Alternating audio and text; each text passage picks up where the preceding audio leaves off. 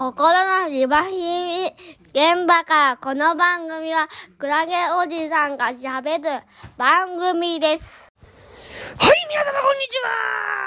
はあのですね、リワークのデイケアやってて、患者さんがたまにこうフォローアップで来てくれるんですけど、まあ、リワークに来て患者さんが言うのが、やっぱりこ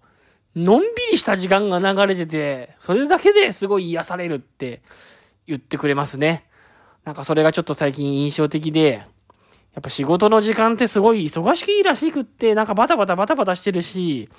まあ、その周りの人たちもなんかそんなにこう病気に理解がない感じっていうんですか？なんかトゲトゲした感じっていうのかな？やっぱ仕事だからやっぱなんか成果出せみたいな雰囲気すごいあるみたいな。で、それに比べてやっぱりリワークとかデイケアとかに来ると、なんかすごく時間がゆっくり流れてる感じもするし、みんなそう、それなりに調子が悪い人も多いから、な周りの人みんなが優しいっていうのかな？なんかそういうのを感じるらしくって、なんかそこにいるだけで、なんか柔らかい空気を感じていいんですよね、みたいな話をしてくれる人がいて、やっぱりこればっかりはね、あそ、こればっかりはなんかね、わかるようでわかんないっていうかね、あ、そうなんだって感じなんですよね。な、なんか、そんなに、その、フォローアップとかでやってきて、そんなになんか有意義に過ごしてなさそうな人でも、そこに来て、そこにいるだけでなんかすごい安らぐみたいなことを言ってくれる人ってのがいて、で、これってなんかもう昔からそういう感覚が実はあって、もう、今でも忘れられないんですけど、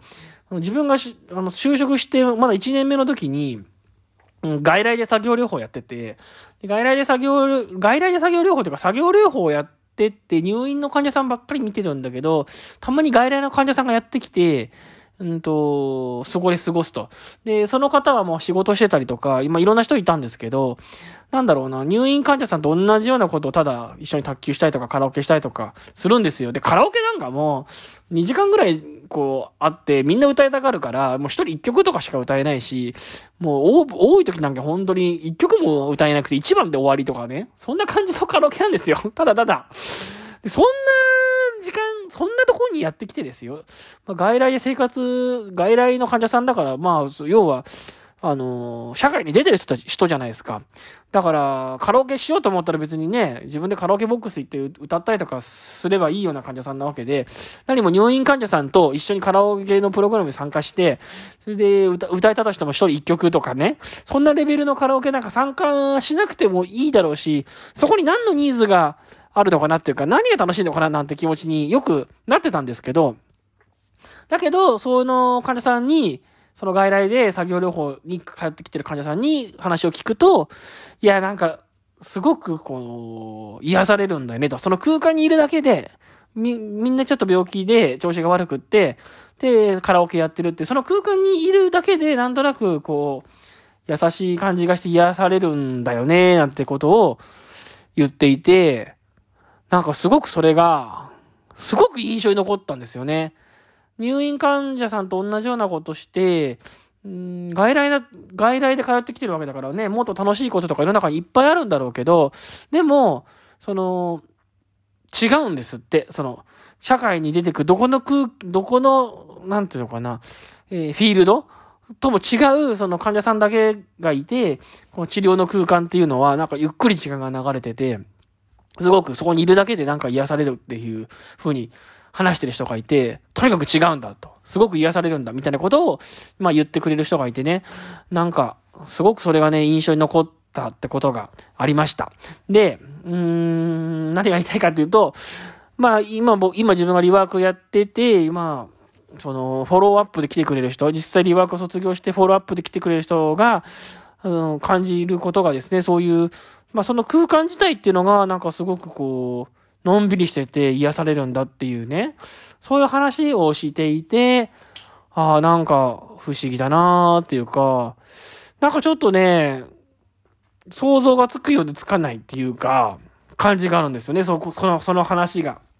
うーん、なんか、なんていうのかな、もう復職もしてて、自分で給料、ね、自分で好きな給給料が入ってて、自分でもうどこにでも行けてっていう状況になってた時って、何かその、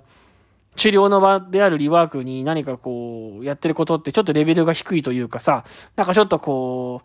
う、まあ、うまくいないんだけど、もう、もうちょっともう、低次元っていうか、そういう感覚があってつまんないのかななんてことを思ったりするんですけど、なんかちょっと違うんですって。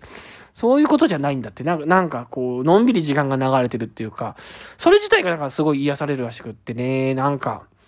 なんか不思議っていうか、あ、そうなんだって感じで。だから結局患者さんに聞いてみないとやっぱわかんないなと思うんです、いろんなことは。本当にいろんなことは患者さんに聞いてみると、あのー、本当違うんだよね。患者さんに聞いてみると意外な効果を感じてたりとか、意外にこういうのがいいんだっていうことって結構あって、こっちがちょっとレベルが低すぎかなとか、これじゃつまんないかなとか、勝手にこう思っちゃってても、意外と患者さんに聞いてみると、いやいや、こういう緩い感じがいいんだよとかってね、言ってくれたりすることって結構多くって、やっぱりね、こう、ちょいちょいちょいちょいフィードバックはもらっていかなきゃダメだね、患者さんから。どうって、この、この、私の提供してるものはどうだってことをやっぱ聞くっていうのはすごい大事なんだなと思いましたね。いろいろまあこちらもね、ただただ聞くだけじゃダメなんだけど、ただただ聞いて何がいい、何がいいって聞くだけじゃダメなんだけど、やっぱいろいろこちらも提供してみて、まあ、何が良かったっていうか、いいことって何かっていうのはやっぱ確認していくことがやっぱすごく大事な気がして、やっぱ自分も別にそのうつ病とかになったわけじゃないので、だから、わかるとこもわかるし、わかんないとこやっぱわかんないんだよね。で、やっぱりその、こっちもついつい求めすぎちゃうところもあるから、なんかこれぐらいやんなきゃいけないのかなとか、これぐらいやらせた方がいいのかなって、ついついこう、こっちはどっちかっていうとあれになっちゃうんだよね。あの、与えすぎというか、過剰にすぎるというか、うん、なんで言えばいいんだろうな。ちょっとこう、難しすぎるというか、ちょっと提供しすぎちゃうとこが実はあるんだけど、意外と提供しすぎるよりも、ある程度、えー、刺激量が少ない方が、こちらがどちらかというとこの程度でいいのかなっていうか、ちょっと不満足なんじゃないかなと思う程度の刺激量の方が案外患者さんからは、あ、良かったとか、そういうフィードバックがもらえるような感覚がちょっとあってね。うん、やっぱなんか、ちょいちょい患者さんにどうって聞いていくことって大事だな、なんていうふうに思っております。心の庭見現場から。はい。というわけで、この番組は平日の朝5時から配信していくポッドキャストの番組です。また聞いてみたい方はね、番組のフォローをしてください。はい。では今日もありがとうございました。今日はここからおしまい